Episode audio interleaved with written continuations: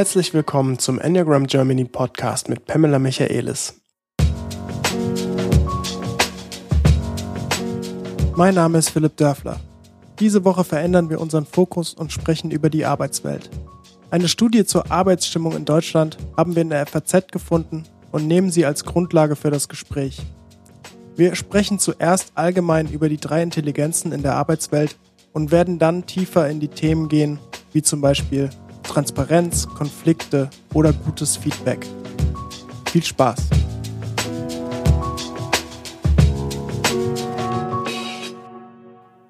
Ja, moin Pam. Hi, morning Philipp. Wir haben heute ein Thema dabei, das finde ich sehr spannend. Wir gehen in die Arbeitswelt und wollen darüber sprechen, wie denn dort die drei Zentren, die drei Intelligenzen letztendlich genutzt werden. Und da hast du mir nämlich auch einen interessanten Artikel geschickt, der in der FAZ rausgekommen ist und äh, ein paar aktuelle Begebenheiten der Arbeitswelt eigentlich subsumiert in einer Studie. Und zwar ähm, ist das die Engagement, der Engagement Index Deutschland von dem Beratungsunternehmen Gallup. Und äh, die haben herausgefunden, dass 80 Prozent der Mitarbeiter sich in ihrem Unternehmen kaum oder gar nicht emotional verbunden fühlen. Ähm, nur 15 Prozent fühlen sich richtig wohl. 71 Prozent machen Dienst nach Vorschrift. Und 14 Prozent haben innerlich sogar bereits gekündigt. Und ähm, um das Ganze zu ergänzen, gibt es sogar noch eine Studie von David Graeber. Er ist Professor für Anthropologie in der London School of Economics. Er hat ein äh, Buch rausgebracht, das heißt Bullshit Jobs a Theory. Und er hat in der Studie herausgefunden, dass 37 bis 40 Prozent der Menschen, die also aller Jobs, hm. die sie sind überzeugt, dass wenn ihr Jobs nicht existieren würde, dann würde es keinen Unterschied machen. Das sind 37 bis 40 Prozent aller, wow, aller wow. Äh, Mitarbeiter quasi. Ja. Und es ist tatsächlich ja. hauptsächlich Office Work. Ja. Also Leuten in Büros, ja. die dieser äh, Ansicht sind. Ja, Pam, wir wollen ein bisschen konkreter werden, also zum Beispiel über Transparenz oder ja. auch ähm, Feedback und Konfliktklärung und solche Themen jetzt sprechen. Mhm. Aber vielleicht kannst du mal allgemein ein paar Worte dazu sagen, aus Sicht der drei Intelligenzen. Ähm, also erstmal möchte ich sagen, was ich eben gehört habe von dir, dass aus Sichtweise des Chefs klingt das für mich teuer, nach verlorenen Ressourcen und ähm, einfach irgendwie ein bisschen traurig, weil ich finde, wir hören, die Menschen haben ein Grundbedürfnis nicht erfüllt, diese Bedürfnis Wirkung haben zu wollen. Das braucht jeder Mensch. Das ist ein Urbedürfnis in, in uns als Menschen. Ja, ähm, ich höre immer wieder das Wort Gesundheit. Wir hören auch immer wieder das Wort Burnout. Ähm, das ist fast ein moderner Begriff für etwas. Äh, man hat vielleicht früher Depression oder so etwas dazu gesagt, aber für mich ist es klar, dass das ein Resultat ist, dass es eine Wirkung von die Tatsache, dass wir in diese immer schnellende Welt, Arbeitswelt unterwegs sind. Und das löst sehr viel mehr Angst und Reaktionen aus als früher. Das ist auch richtig, das ist eine Realität. Aber wir Menschen haben noch nicht gelernt, aktiv mit unseren drei Zentren umzugehen um das gut zu managen. Erstens Selbstmanagement, aber zweitens, dass die Arbeitsstrukturen geschaffen werden, um alle drei Zentren gut zu pflegen, damit die gut miteinander zusammenarbeiten können. Und du sagst das, also ich höre jetzt raus, das schließt du direkt als Ursache für die Gesundheit im Unternehmen? Absolut, weil ähm, was ist Gesundheit? Es hat was mit unserer Lebendigkeit zu tun. Ebenso keine Lust es hat auch was mit unserer Lebendigkeit zu tun.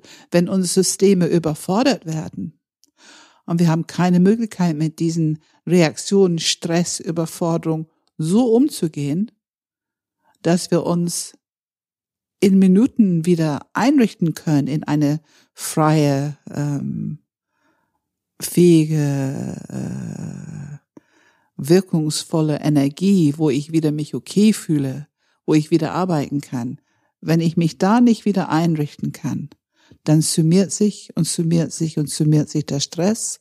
Es macht, es, es verschließt unsere Systeme. Es verschließt unsere Lebendigkeit. Ähm, und das hat ganz viel mit unterdrückter Reaktion, unterdrückte Gefühle, ähm, die unterdrückte aktive Energie. Wir können es Wut nennen, aber es ist die unterdrückte aktive Energie, weil es nicht mal mehr weiß, wie es was umsetzen soll. Viele, ich bin erstaunt, wie viele Menschen ich antreffe, die wirklich nicht mal wissen genau, was die tun sollten oder was das Ziel ist und versuchen sich durchzuwurschen, ohne dass andere das merken, dass sie es nicht mal wissen. Das, mhm. Und das sind hochintelligente Menschen teilweise. Das muss solch ein Stress sein. Und immer die Erwartungshaltung, dass es dennoch irgendwie, dass der, äh, dass irgendein Kritik fällt oder irgendwas, dass die doch am Pranger gestellt werden dafür. Ähm, und das alles in Schnelligkeit. Es ist nicht genug Zeit da, vermeintlich nicht genug Zeit. Und der Umgang damit ist vielleicht, dass die abends jogging gehen oder, oder Fahrrad fahren oder irgendwas ganz im Fitnessstudio. Das ist sicherlich besser als gar nichts. Aber das ist sozusagen Körper von außen. Aber was die wirklich brauchen, ist ein Selbstmanagementsystem für drei Zentren vom Innen her. Also man kann sich aus einer Stresssituation, ich würde behaupten, innerhalb fünf bis zehn Minuten am Schreibtisch befreien, äh, wenn man weiß wie und wenn man es geübt hat. Am Anfang natürlich nicht, aber wenn man es geübt hat. Mhm. Ist zumindest meine persönliche Erfahrung. Ich bin auf jeden Fall wieder arbeitsfähig ähm, und habe was Gutes für meinen Körper gemacht, für mein System. Ja, lass uns das ein bisschen konkreter machen. Genau. Und pragmatischer werden. Es gibt nämlich ein paar Begründungen auch in dieser Studie, die in dieser Studie genannt wurden, warum die Leute dann auch sich emotional nicht mit dem Unternehmen verbunden fühlen, zum Beispiel. Die sind unter anderem Themen wie Informationsaustausch, äh, Schrägstrich Transparenz, ähm, auch so Themen wie Konfliktklärung, auch Feedback. Ähm, Feedback-Kultur, ne? Genau. Die äh, das Nichterlaubnis, die Nichterlaubnis, Fehler zu machen. Mhm. Also mhm. das ja, Gefühl, ja, ja, dass man keine Fehler machen darf. Die sind so die Hauptgründe, die da genannt wurden. Mhm. Und wir können doch einfach mal jetzt jedes einzelne Thema aus Sicht der drei Zentren mal beleuchten, mhm. was das dann für die, für das bedeutet. Lass uns mal anfangen mit der Transparenz. Ja. Ähm, also äh, ich höre immer wieder, dass äh, die Firmen, die diese, diese ähm, in die nächste Phase, den nächsten Meme, die nächsten Entwicklungsmeme in Organisationen gut und erfolgreich schaffen, werden sich mit dieses Thema gut auseinandersetzen müssen und gute Lösungen dafür finden müssen. Also Informationsfluss. Ähm, Transparenz ist eigentlich ein Oberbegriff für gute Informationsfluss, Transparenz in Beziehung, ähm, auch Transparenz über Reaktionen, äh, Feedback in Beziehung und auch Transparenz über Strukturen, Strukturen, die funktionieren, die nicht funktionieren, ähm, Mangel Orientierung, also all diese Themen, die Stress auslösen für Menschen, wenn die nicht angesprochen und geklärt werden. Das neben natürlich Informationsfluss. Wie sind die Systeme? Wie sind die digitalen Systeme? Ähm, wie kann man diese riesige Mengen von Daten, die heutzutage gesammelt werden, nutzbar gemacht werden für den User? Ähm, das sind Themen, die wir immer wieder hören. Also ich finde, das ist einmal diese Außenwirkung, Digitalisierung, aber es ist auch die Innenwirkung unter Menschen. Ähm ich finde das ganz interessant, weil du letztendlich ja, ohne dass du es genannt hast, Kopfherzbauch, aber die Unterscheidung ja gemacht hast. Genau. Transparenz, weil ja. als erstes denkt man ja eigentlich, ja, stell einfach alle Informationen ins Internet oder ins Intranet oder wo auch immer hin. Ja. Jeder hat Zugriff auf alle Informationen und damit hast du Transparenz erzeugt. Mit, nicht, mitnichten, ja, genau. Wo ist denn da zum Beispiel, um es noch ein bisschen mehr zu differenzieren, der Herzaspekt von so einer Transparenz? Weil es geht ja eigentlich auch um Vertrauen oder um Beziehung bei Transparenz. Auch. Ähm, Also wenn Beziehungen gut gepflegt werden, wenn die einigermaßen stimmen, hat es was mit Wertschätzung und Wohlwollen und Offenheit und Akzeptanz zu tun. Dann sind die ins System eine natürliche, also ein natürlicher Aspekt, eine natürliche Qualität im System, wenn es gut gepflegt wird. Das ist, was ich meine mit, die Strukturen müssen geschaffen werden für Transparenz.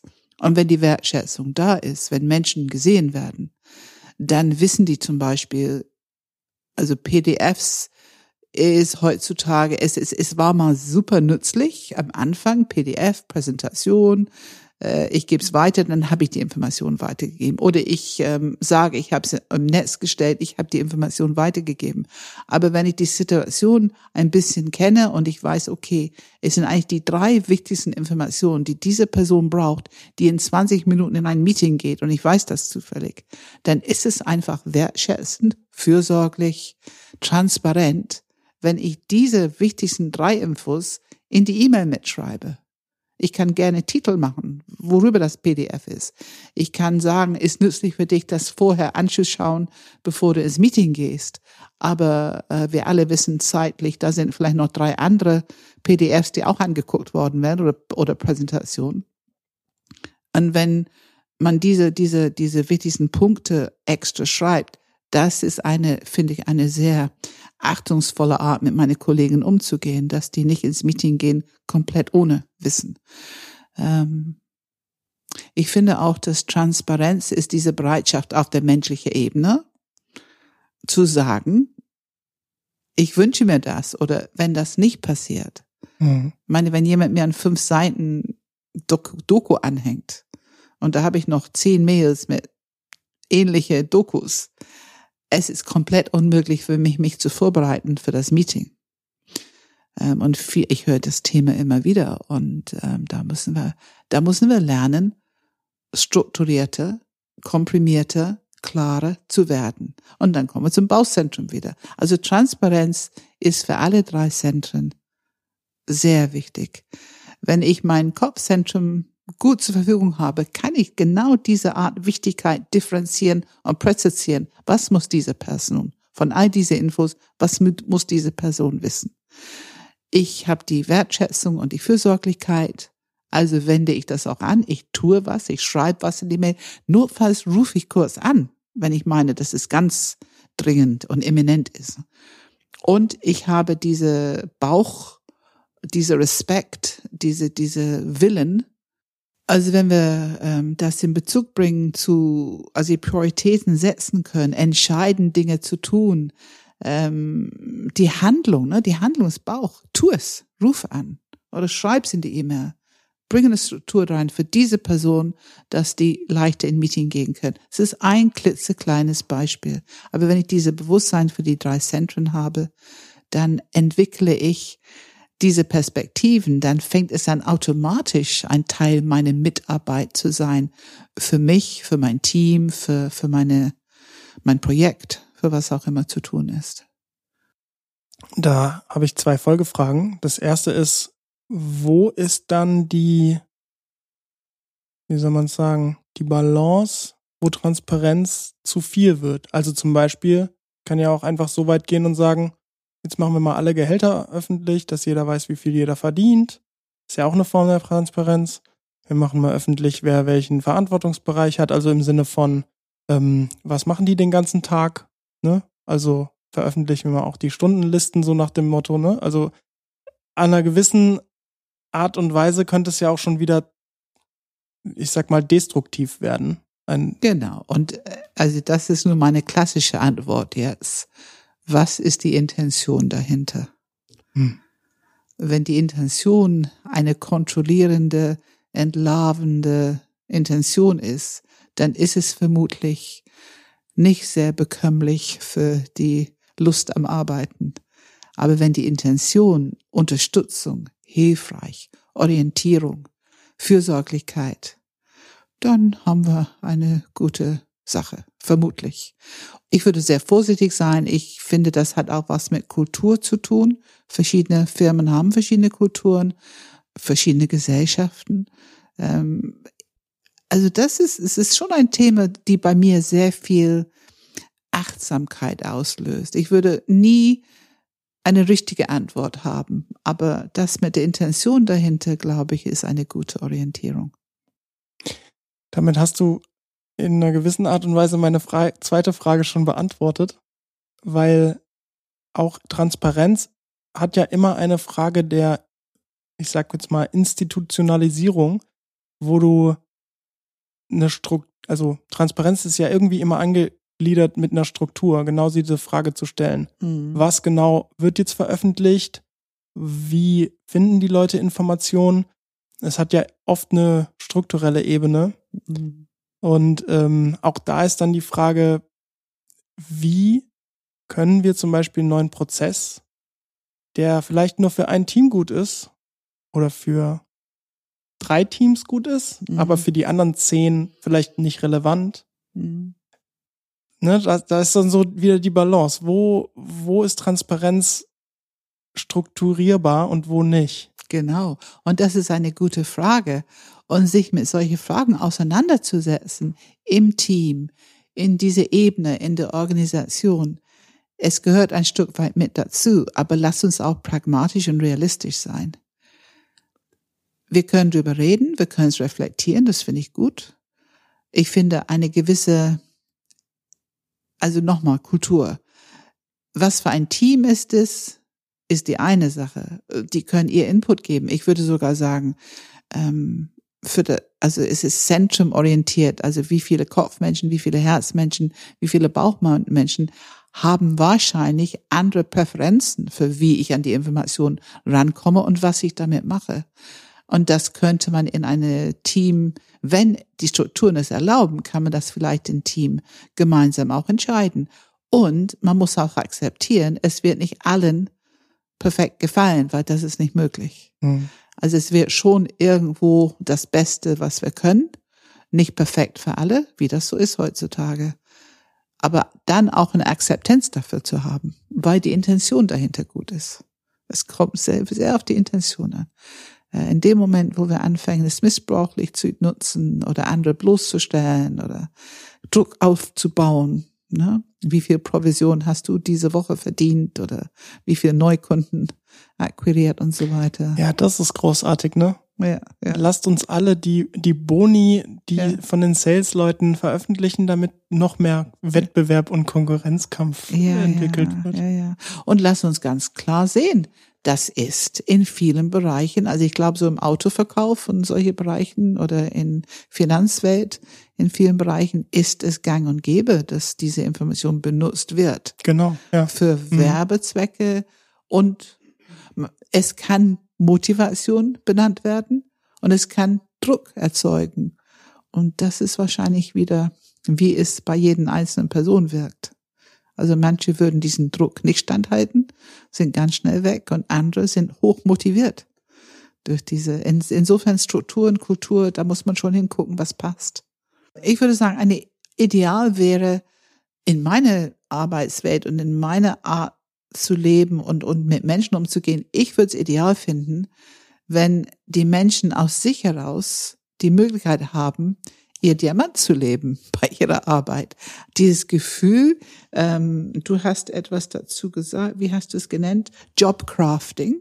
Ah ja, genau, das ist ein Wort von Amy Wresnewski, eine ja. Professorin für Organizational Behavior at the Yale School of Management. Dieses ja. Wort Jobcrafting erforscht sie quasi ja. mit Studien. Ja, und das Wort sagt schon, ich habe irgendwie mit meiner Kreativität was zu tun, wie mein Job ist und ich kann meinen Job so gestalten, dass es meaningful für mich ist.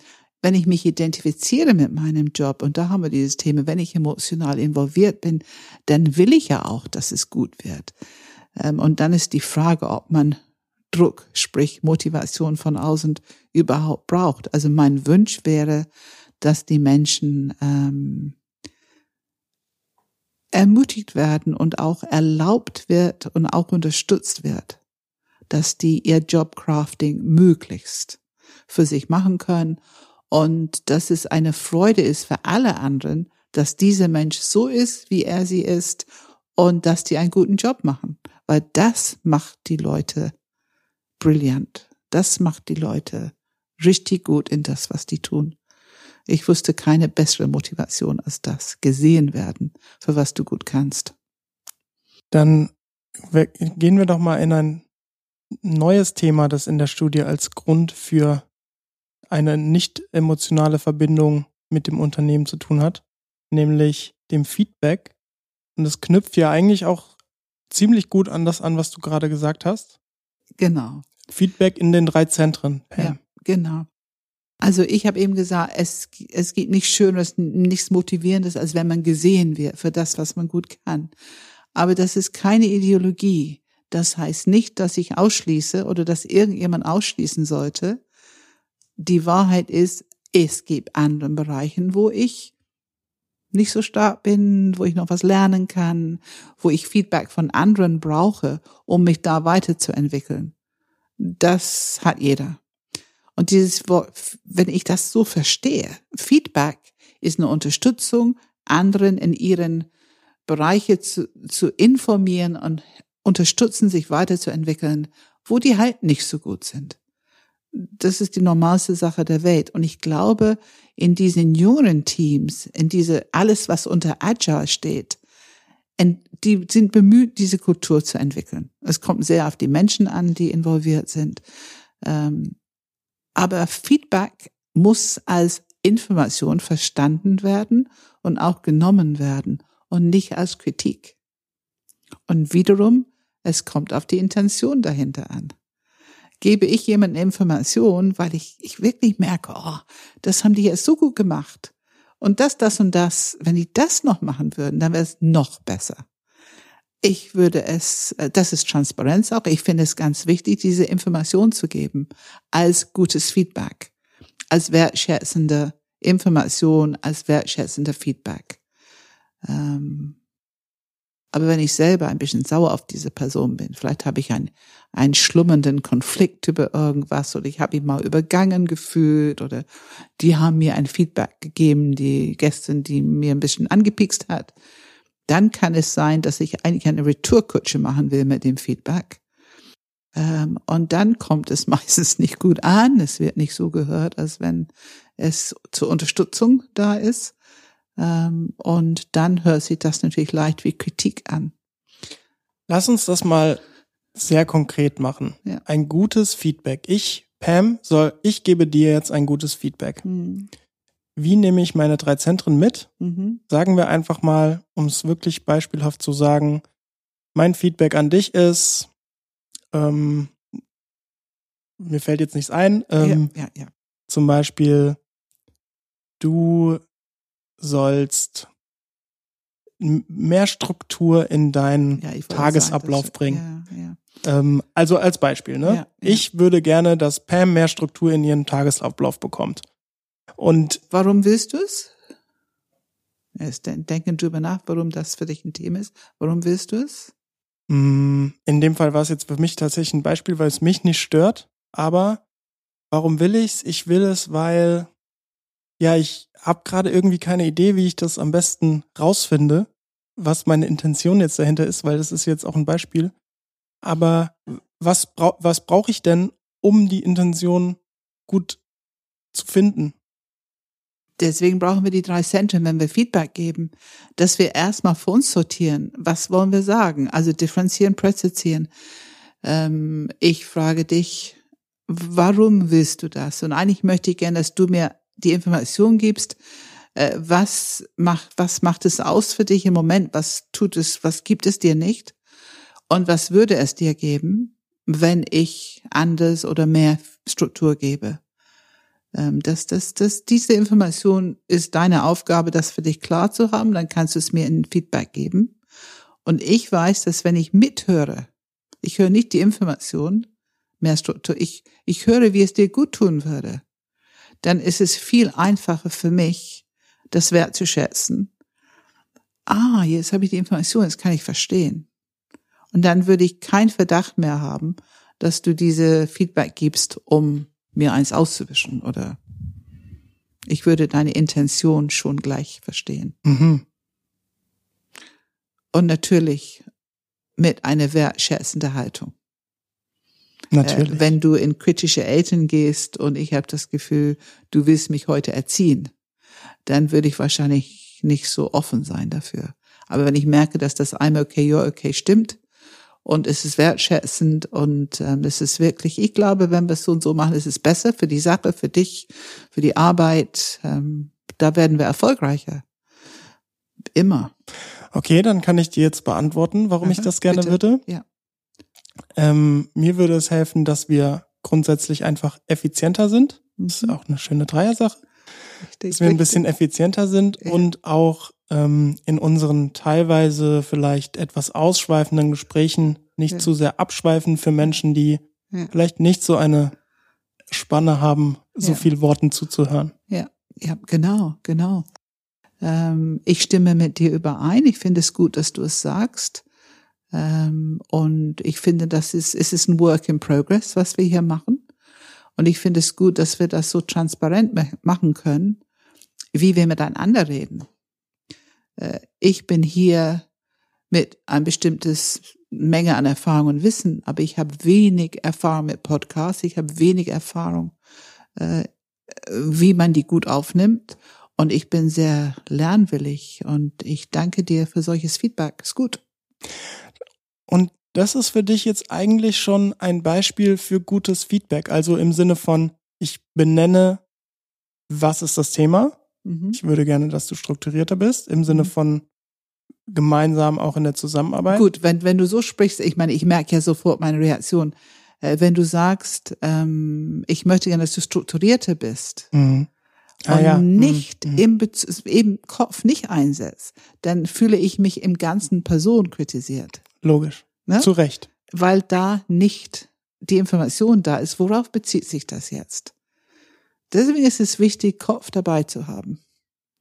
Die Information ist es, was es für mich nutzbar und, und gut erträglich, gut, ähm, ich kann es gut, ich kann es gut verdauen, ich kann es nehmen, also Unterstützung und ich kann selber was damit machen. Ich habe sofort Lust, das umzusetzen. Oh, was kann, was kann ich? Ich finde, du hast recht. Was kann ich tun? Mhm. Ja, das finde ich, ähm, verliere ich sofort.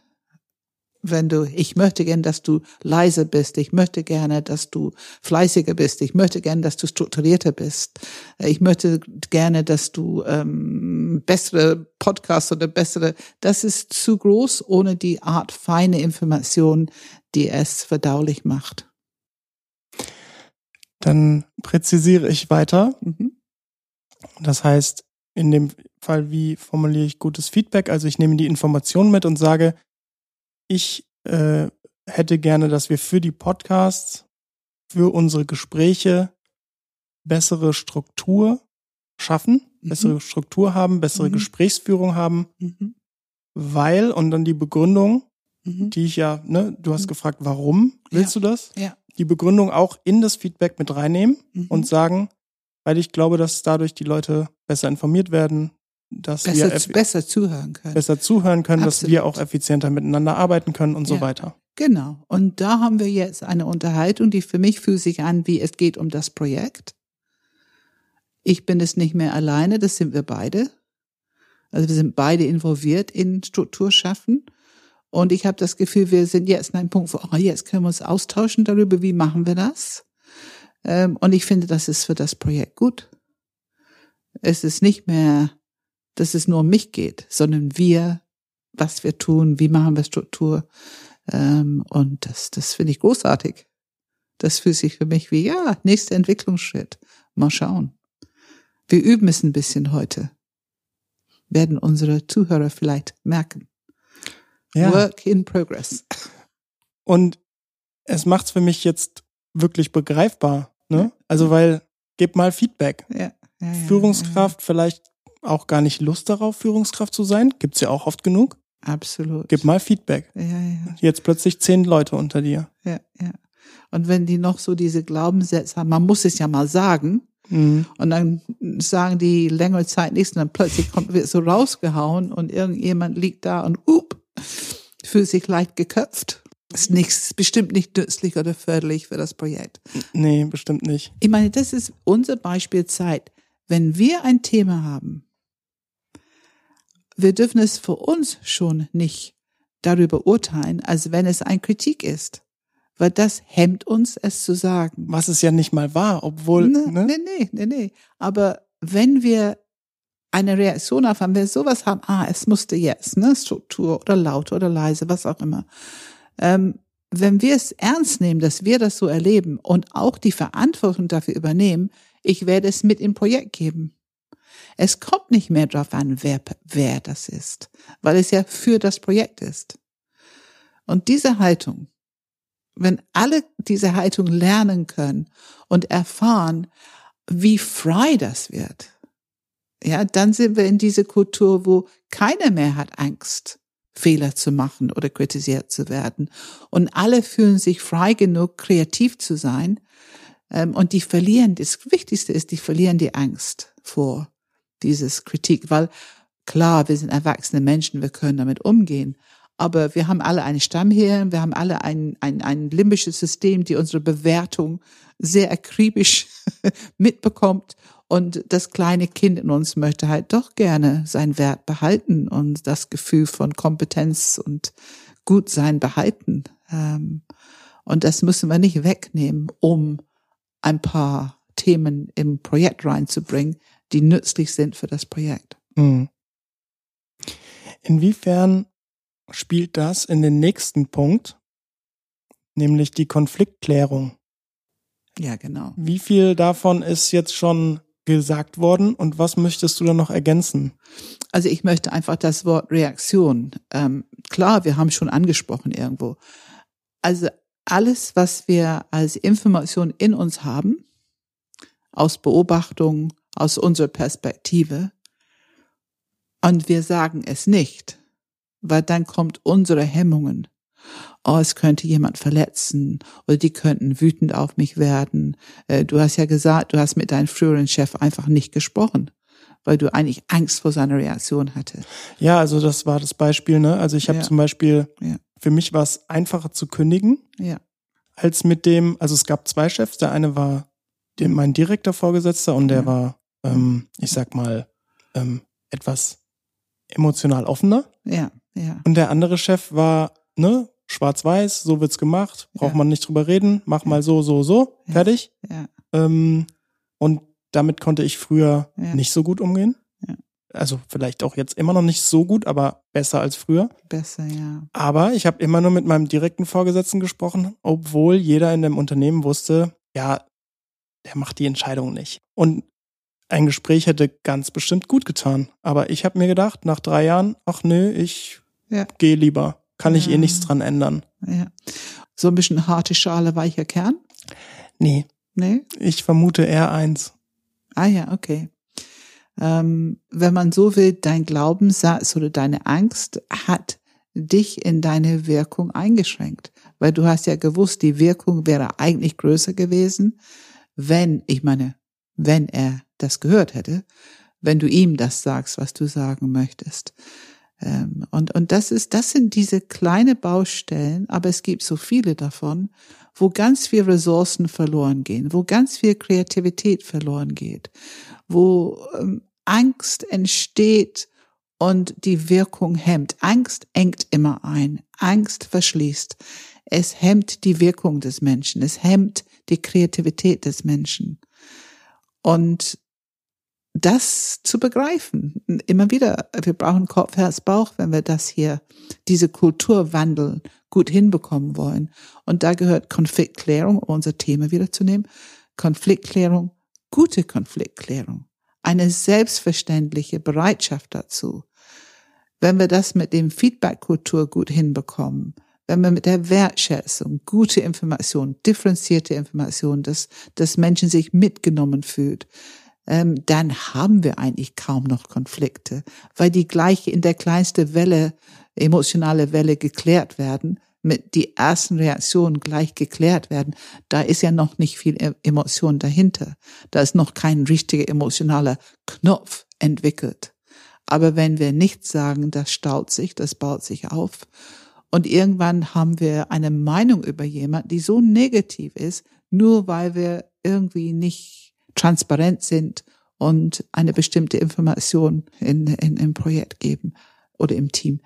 Also wenn wir über Feedbackkultur, Wertschätzung, Information, ich meine, da, Beziehungspflege, darüber reden wir seit ähm, 30, 40 Jahren mindestens. Emotionale Intelligenz, 90, das sind schon 30 Jahre. Ähm, aber wir haben über die Sachen gelernt und gelesen. Interessante Information. Aber wir haben es nicht verkörpert. Wir haben es nicht geübt. Wir wussten da noch nicht. Da hat man noch Trainings gemacht, die mehr mit so äh, Papiere ausfüllen und, und ähm, ja, nicht so viel Übung. Heute wissen wir, wir müssen am Menschen arbeiten. Wir müssen mit den drei Zentren arbeiten. Wir müssen mit dem Körper arbeiten, mit die Lenkung der Aufmerksamkeit, mit diese Ernst nehmen von den eigenen Innenleben. Das ist neu. Und wenn wir diese, es ist dieselbe Theorie, aber wenn wir es jetzt verinnerlichen und verkörpern und leben, dann verändert sich etwas. Aber wer das nicht gelernt hat, kann es nicht. Das ist die Wahrheit. Ähm, und eigentlich bräuchten wir solche Trainings. Die Jüngeren bekommen die. Ich würde schon sagen, bis, also ich habe Leute bis, bis äh, ziemlich alt in meine Trainings, von ganz jung bis ganz alt. Ähm, äh, und es ist nicht so, dass die Älteren alle ähm, verschlossen sind. Das ist auch nicht der Fall. Menschen sind sehr unterschiedlich. Aber man kann schon sagen, im Großen und Ganzen, Führung hieß früher, du musst hart sein, mhm. du musst klar sein, äh, du darfst dich nicht verwickeln lassen in diesen menschlichen Themen und so weiter. Und wer noch diese Haltung hat, möchte ich sagen, kann nur problematisch in diese schnell verändernde heutige Arbeitswelt. Und was interessant ist, ist, dass ähm, es ist eine Bottom-up-Entwicklung. Ne? Also ich finde diese Trainings so wertvoll, weil immerhin bekommen wir die Teamleads und die jüngeren Führungskräften und die gehen ja irgendwie nach oben. Also es ist ein, ein kultureller Wandel, die einfach Zeit braucht, das, bis es alle Generationen erreicht. Ja, ich, ich merke, ich habe das Bedürfnis, aber auch noch mal ganz kurz Partei zu ergreifen, auch für diesen Chef, den, den ich gerade weil ich möchte nicht, dass der Eindruck äh, entsteht, dass ich jetzt irgendwelche Vorurteile über Einser habe, zum Beispiel. Ja, kein weil ähm, er hat, also, ne, wenn man es positiv betrachtet, ja. ich habe selten so ein strukturiertes und optimiertes ja. Unternehmen erlebt. Also Prozesse waren wirklich einfach auf den Punkt. Ne? Ja, also ja, da war genau klar, wer was, wie, wo, wann, wo werden die Grenzen gesetzt, wo nicht. Also es war schon beeindruckend in dem Sinne. Ähm, ja, ich finde es, es ist so wichtig, dass du erkennst, wie wichtig Struktur ist und wie gut es sein kann, wie viel Klarheit und Orientierung es bringt für die Mitarbeiter.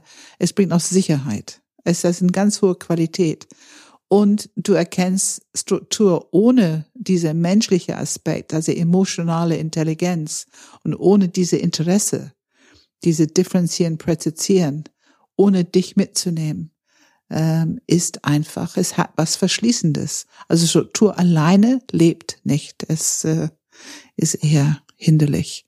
Und ähm, ja, das ist eine gute Erkenntnis.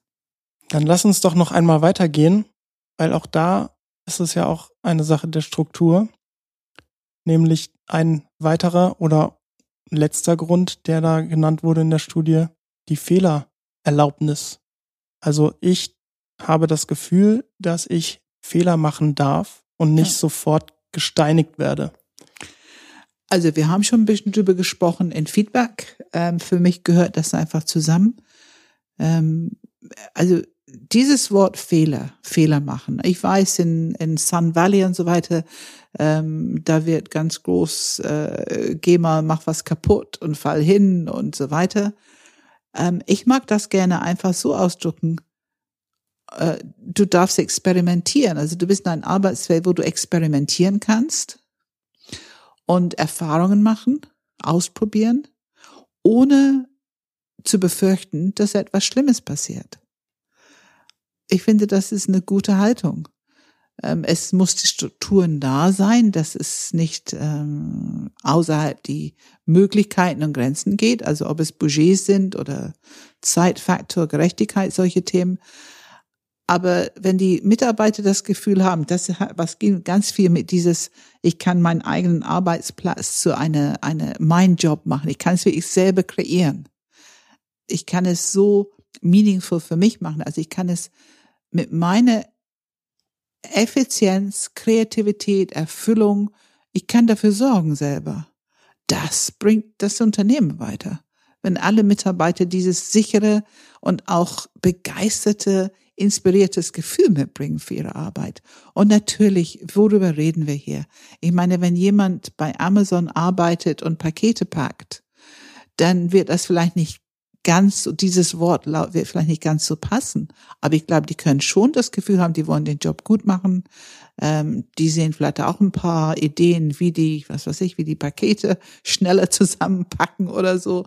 Aber die können es gern machen, äh, wenn äh, die Arbeit irgendwie ein bisschen eigene Initiative und Kreativität erlaubt. Ähm, und ja, also Angst verschließt es macht kleiner, es verliert, es, also da kommt nicht die Ressourcen durch, die wir haben könnten, wenn wir irgendwie Angst haben.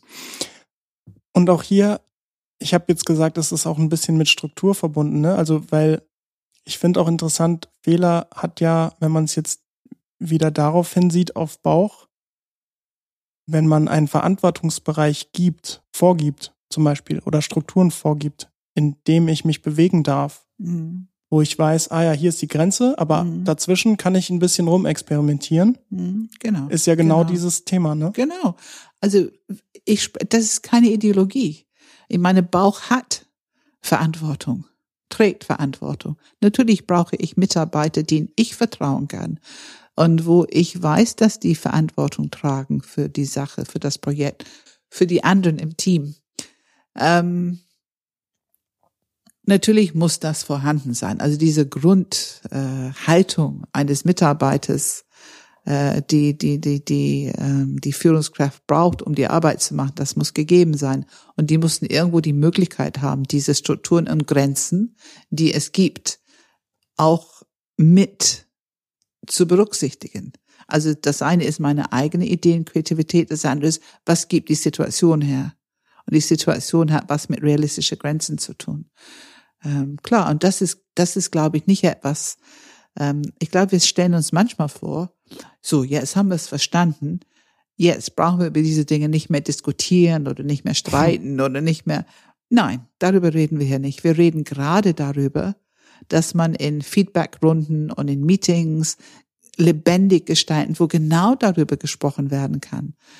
Ähm, also ich merke, ich, ich kann hier keinen zweiten Screen bestellen und es würde meine Arbeit so viel einfacher machen. Dann könnte ich auch teilen mit jemand anders, also meine Ideen dazu. Wenn ich das reinbringen kann in Meeting ähm, und ich weiß, dass irgendjemand zuhört, vielleicht wird es heute nicht umgesetzt, aber vielleicht in drei Wochen sind schon drei Leute, die das sagen und so weiter. Also ein lebendiger Prozess ist möglich durch dieses gewissermaßen streiten um diese Situation, Grenzen, ähm, Parameter, die mir gegeben werden. Aber innerhalb das, wir akzeptieren, dass das normal ist. Das gehört dazu. Und wir können unsere Lebendigkeit zeigen. Und ähm, das natürlich brauchen wir die Mitarbeiter, die ein bisschen geschult drin sind. Also äh, das ist ein immer wieder Kulturwandel, die stattfindet, wo die drei Zentren eine aktivere Rolle spielen müssen. Und wir brauchen Bildung dafür. Wir brauchen äh, Bildung und Übung, bis wir selber alle drei aktivieren können. Und wenn wir das alle zusammen so machen, dann denke ich, also für mich ist es eine gute Perspektive für die Zukunft. Mhm. Ich glaube, wir müssen auf jeden Fall einen, noch eine Folge aufnehmen, wo wir tatsächlich mal über Führungskräfte ganz explizit sprechen, weil der diese Anforderungen so von wegen Führungskräfte müssen jetzt Coaches sein oder ja, ja, ja. Ähm, Führungskräfte ähm, haben letztendlich prägen sie ja auch die Unternehmenskultur sehr stark. Wie wird letztendlich gearbeitet oder miteinander umgegangen? Ist ja, hängt Absolut. ja viel von der Führungskraft ab. Absolut. Da sollten wir mal eine eigene Folge zu machen. Das ist ein sehr, sehr großes Thema. Ne? Weil das ist, wäre jetzt zu das groß. ist ein großes ja. Thema, ja. Also auf jeden Fall Führungskräfte im Umgang mit ähm, dieses, diese Kulturwandel für Hm. das Verwandeln in ähm, dynamischen, selbstbestimmenden Agile Teams. Ähm, Noch, ich habe noch mal eine Ergänzung zu diesem Fehler. Ähm, ich habe nämlich eine interessante Story mal gehört. Vielleicht ist die auch allgemein bekannt und ich weiß auch nicht mehr, woher sie kommt. Aber es war so diese Geschichte, ein Chef hat seinem Mitarbeiter neu eingestellt, toller Top-Mitarbeiter, viel Potenzial, eine Aufgabe gegeben Ja. mit einem ro- großen Budgetrahmen, sagen wir jetzt einfach mal eine Million. Ich glaube, es war sogar noch mehr, aber Ja. so ungefähr. Und ähm, dann hat er irgendwie wirklich ein halbes Jahr, Jahr an diesem Projekt gearbeitet mit diesem Budget hm, und hat es dann wirklich komplett versemmelt. hm, Eigentlich nichts davon konnte man so richtig gebrauchen. Millionen war eigentlich futsch. Und ähm, dann kamen die Leute zu dem Chef und meinten, ja, du kündigst den jetzt aber schon, oder? hm, Und der Chef meinte daraufhin, ich habe ihm gerade eine 1 Million Euro teure Weiterbildung finanziert über ein Jahr. Er hat daraus gelernt. Hat es eine Million Weiterbildung? Hast du gesagt? Nee, der, der Gedanke war, der Chef hat ge, ähm, dieser neue Mitarbeiter Ja. hatte die, den, die Freiheit Ja. von dem Chef bekommen, F Fehler zu machen Ja. und hat ein Projekt, das eine Million Euro wert ist, komplett an die Wand gefahren. Mhm.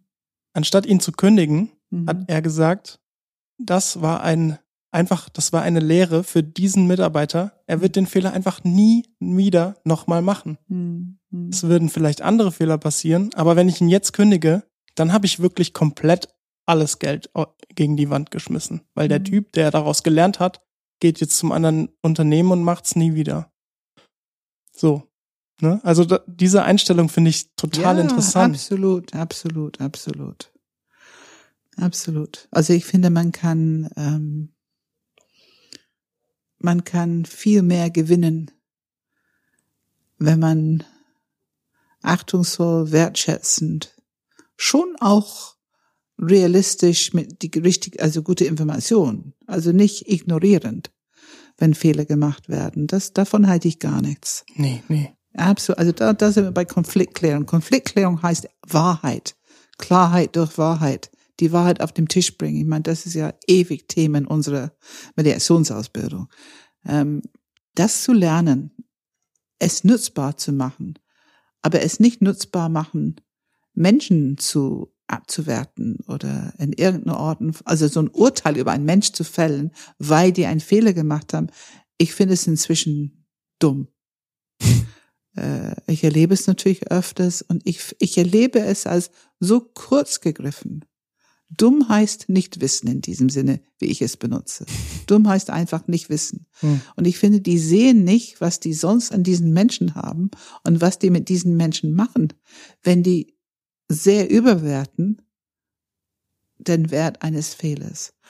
Ob ich den Mut hätte, an mir ein Dollar-Ding immer noch aus dieser Perspektive zu sehen, weiß ich nicht. Wäre schon auch für mich eine ziemliche Herausforderung.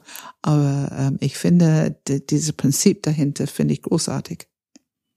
Ja, lass uns vielleicht noch mal zum Abschluss dieses Themas irgendwie so jedem eine kleine Denkübung an die Hand geben, damit wir auch noch mal konkreter haben, was jetzt diese drei Zentren genau in einem Arbeitsalltag bewirken könnten. Mhm.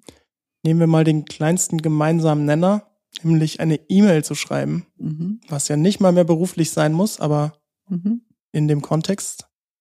Wie schreibe ich eine gute E-Mail, Pam, aus Sicht der drei Intelligenzen? Auf jeden Fall in dem Betreff oben das Hauptthema benennen, damit diese E-Mail wiederzufinden ist. Das ist Kopfzentrum, Transparenz, Information, Fürsorglichkeit, Unterstützen, alles in einem. Äh, die müssen sofort erkennen können, worum geht es in diese E-Mail. Nicht einfach antworten und mit derselbe Titel lassen, derselbe Betreffszeile lassen. Den Mensch ansprechen. Ne, dieser Mensch, du, du schreibst dann jemand, Mensch ansprechen. Und wenn es nur Hi Paul ist, aber bitte ansprechen. für dich klar werden, was ist das Wichtigste in dieser E-Mail, was du mitteilen willst. Und was für eine E-Mail ist es? Ähm, ich unterscheide zwischen kurze, prägnante, einfach eine Info weitergeben E-Mails. Manchmal ist es mir wichtig, eine Sache anzusprechen, die vielleicht eine Korrektur ist oder vielleicht, äh, wo ich merke, dass ich einen Fehler gemacht habe oder was ich meine, eine ganz wichtige Information ist, die diese Person haben sollte. Ähm, was auch immer, aber wirklich diese Essenz der Information, dass ich das möglichst wertschätzend ähm, in die E-Mail schreibe. Aber dann ist es eine relativ kurze E-Mail. Ähm, und mit einem guten Gruß zum Abschied. Also irgendwas Gutes und Wohlwollendes. Aber wenn es ein E-Mail-Austausch ist, kann das ruhig wegbleiben für die nächsten E-Mails. Das ist wieder Überfluss. Hm. Ne, beim ersten Mal ja, aber wenn wir hin und her mailen, muss man nicht jedes Mal schönen Urlaub oder schönen Sonntag wünschen. Ähm, aber es gibt auch E-Mails, wo ich laufen lasse, also wo es vielleicht eine Beziehungspflege-E-Mail ist. Ähm, und manchmal ist es auch unter Kollegen so, dass es wichtig ist. Aber ich finde es wichtig, das zu unterscheiden für mich.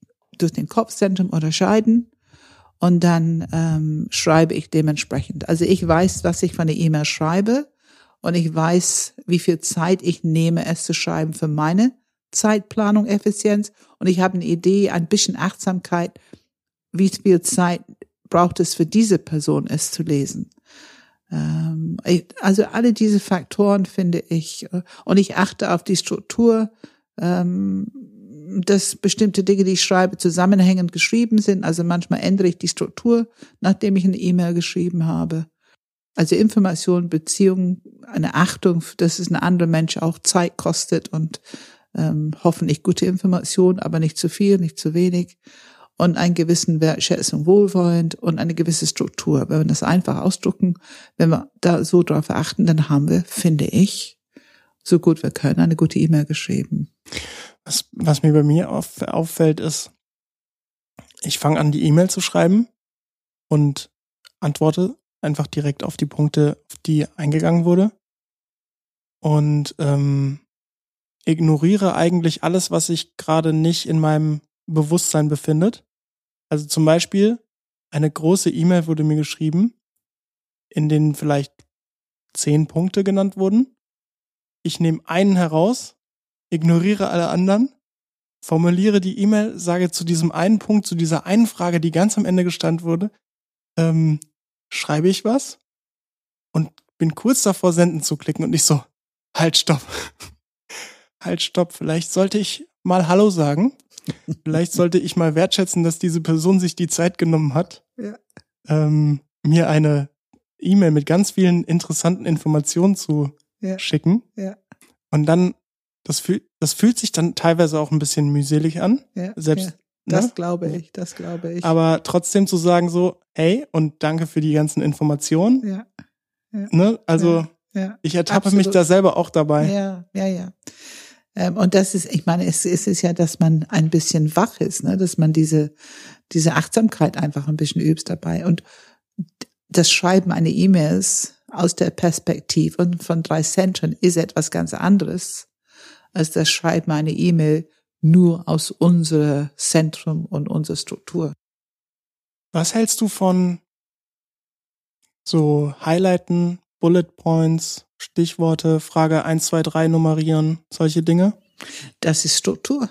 Ja, ne? Das ist Struktur. Und manchmal brauchen wir mehr Struktur und brauchen wir, wenn es schnell gehen soll, ist manchmal Information mit Struktur genug. Beziehung ist, ich sag Hallo und ich sag irgendwie einen netten Gruß zum Schluss. Aber es ist genug Struktur und Information. Aber wenn ich nur solche E-Mails bekommen würde, es würde mich ermüden. Nutzt du eigentlich E-Mail auch als To-Do-Liste? Machst wie, du das? Wie meinst du das? Schickst du dir selber E-Mails an Sachen, an die du dich erinnern willst? Ah, oh, das ist interessant. Das mache ich nämlich öfter mal. Ja, das, das ist heißt öfter mal. Ja. Mittlerweile habe ich ein anderes System, aber ich habe es wirklich ja. zu häufig gemacht. Ja, ja. Also ich schicke mir E-Mails, wenn ich sie in eine bestimmte Ordner reinbringen will und ich will den Betreffzeile so schreiben, dass er treffend ist, ah. dass ich es wiederfinden kann. Hm. Das ist für mich ein Grund, sie an mich zu schicken, damit okay. ich, weil wie viele einfach nur Antworten schreiben äh, und äh, ich weiß nicht, worum es geht in die E-Mail. Das möchte ich schon wissen. Das ist für mich Effizienz. Ja gut, ähm, mir fällt so ein bisschen auf, eigentlich, wenn man dieses ganze Thema subsumiert, dann, dann spricht man am Ende des Tages auch wieder über dieses riesig tolle Buzzword, das in der Welt und umhergeistert gerade. Agilität, ne? Genau. Also, wenn wir von Feedback über Transparenz, Konfliktfähigkeit, Wertschätzung, Wertschätzung ja. ähm, und, und Fehlererlaubnis, also das ist ja das, was mit Agilität oft am schnellsten Fehler und Schnelligkeit und Effizienz am schnellsten ja, damit verbunden ja, wird. Ja. Neue Teamstrukturen, ne? Absolut. Und vor allen Dingen sich ständig wandelnde Teamstrukturen. Und es wird immer, immer komplizierter für die Teammitglieder, weil die sind innerhalb verschiedener Teams zu verschiedenen Projekten, ähm, haben die verschiedene Rollen. Und äh, manchmal, wenn ich es höre, dann schwindelt mein Kopf, nur wenn ich höre, wie kompliziert es teilweise ist. Zumindest klingt es so für mich. Ähm, und das ist, wo diese äh, Teamer brauchen. Und das Interessante ist, für die drei Zentren, ja. das ist aber auch eine, eine echte Herzqualität, ne? Also sich anpassen zu können in jedem Team mit einer anderen Rolle. Ja für verschiedene Situationen. Ja. Das ist auf jeden Fall eine Herzqualität. Ist eine Herzqualität und was die brauchen, glaube ich, über alles, ist die Selbstakzeptanz von der Kompliziertheit der Situation. Um es zu akzeptieren, dass es so ist. Und nicht in die Panik, Disorientierung, Angst davor zu gehen. Und auch das Gefühl, ich kann das nicht. Es löst schon sehr viel Leistungsangst bei den also nicht bei allen, aber manche, äh, ist, für manche ist es Lebenselixier, dass die so viel äh, Diversity im Leben haben. Aber für manche ist es pure Angstpartie. Ähm, und die brauchen diese Wertschätzung, diese Herzqualität, wo Anpassung entstehen kann. Erstmal die Selbstakzeptanz. Das ist okay. Wir reagieren unterschiedlich auf diese äh, wandelnde Prozesse. Ähm, und ich kann am besten mit mir umgehen, wenn ich Selbstakzeptanz erstmal praktiziere. Das hat eine sehr starke Wirkung. So mhm. unglaublich, wie das die Angst loslässt. Und dann kommt eher eine nützliche Frage, was kann ich tun? Wenn ich, welche Fragen kann ich stellen? Was kann ich tun? Das ist viel mehr lösungsorientiert. Und dieses lösungsorientiert hilft mir auch, klare Grenzen zu erkennen, denn auch innerhalb dieser Kompliziertheit, wir brauchen immer wieder Strukturen und Grenzen, damit wir funktionieren. Und wenn es ist, dass ich anfange, mir einen Arbeitsablauf ähm, zu organisieren, wo ich drei Stunden an dem einen Projekt oder zwei Tage, dann wechsle ich zum nächsten. Oder ob ich immer morgens als erstes eine Stunde für dieses Projekt, dann mache ich das andere. Wenn ich anfange, aktiv problemlösungsorientiert äh, zu arbeiten und gehe, ich akzeptiere die Situation, ich akzeptiere, dass es für mich herausfordernd ist und jetzt werde ich Problemlösungs darüber nachdenken und handeln. Und dann gehören alle drei Zentren dazu. Jetzt, wo du das erwähnst, fällt mir auch noch was Interessantes ein, nämlich äh, habe auch erst wieder vor ein paar Tagen von einer Studie gelesen, in der gezeigt würde, dass Mitgefühl, in dem Fall Selbst und auch Selbstakzeptanz, also alles, was damit mhm. zusammenhält, ähm, dass es trainiert werden kann. Ja. Und das wurde jetzt quasi in dieser Studie rausgefunden, für das Gehirn schmerzlindernd ist. Also die Schmerzrezeptoren, absolut, absolut, ja. die sind weniger aktiv, wenn ja. man Mitgefühl hat. Yep ist total interessant. Also Absolut. ist jetzt äh, Dr. Helen Wang hat das rausgefunden. Und ähm, ja, es wurde interessanterweise mit einer Mitgefühl-Meditation aus dem traditionellen Buddhismus geübt, Mitgefühl zu trainieren. Und nach zwei Wochen wurde bereits eine Schmerzlinderung festgestellt. Ja, ich finde das eine sehr hoffnungsvolle ähm, Ergebnis der Studie. Und ähm, ich finde, es ist auch ein häufiges Feedback, wenn wir Übungen machen mit Menschen, dass die ne, so Erden. Du weißt ja, wir machen viele Körperarbeit und Atemübungen. Und wenn wir sie dann bitten, im Herzzentrum zu gehen, einfach die Aufmerksamkeit dahin zu lenken, ist es oft, das Feedback ist, alles ist irgendwie ein bisschen weicher, ein bisschen entspannter. Und das passt zu dieser Studie. Ja, Pam, ich glaube, damit sind wir am Ende angekommen, zumindest für dieses Mal. Und ich glaube, das Thema Unternehmenswelt und Business und Führungskräfte und so weiter wird uns ganz bestimmt noch weiter beschäftigen. Und Coaching, ja. Dazu genau, ist es auch genau. einfach viel zu groß. Also wir haben sehr viele verschiedene Themen heute angerissen und ich glaube, für Struktur wäre es gut, mal einzeln einen Podcast darüber zu machen. Ja, danke Pam. Danke, Philipp. Wenn ihr uns eine vielleicht mit Absicht schlecht geschriebene E-Mail schicken wollt oder auch eine sehr gut geschriebene E-Mail schicken wollt, in der ihr die drei Zentren berücksichtigt, dann schickt uns die doch bitte an podcast@enneagramgermany.de. Wir lieben Feedback. In den Show Notes findet ihr noch die weiteren Informationen, auch zu den Studien. Die packe ich damit rein. Links dazu. Und ihr findet uns auf iTunes, Spotify, YouTube, Google Podcast oder Stitcher.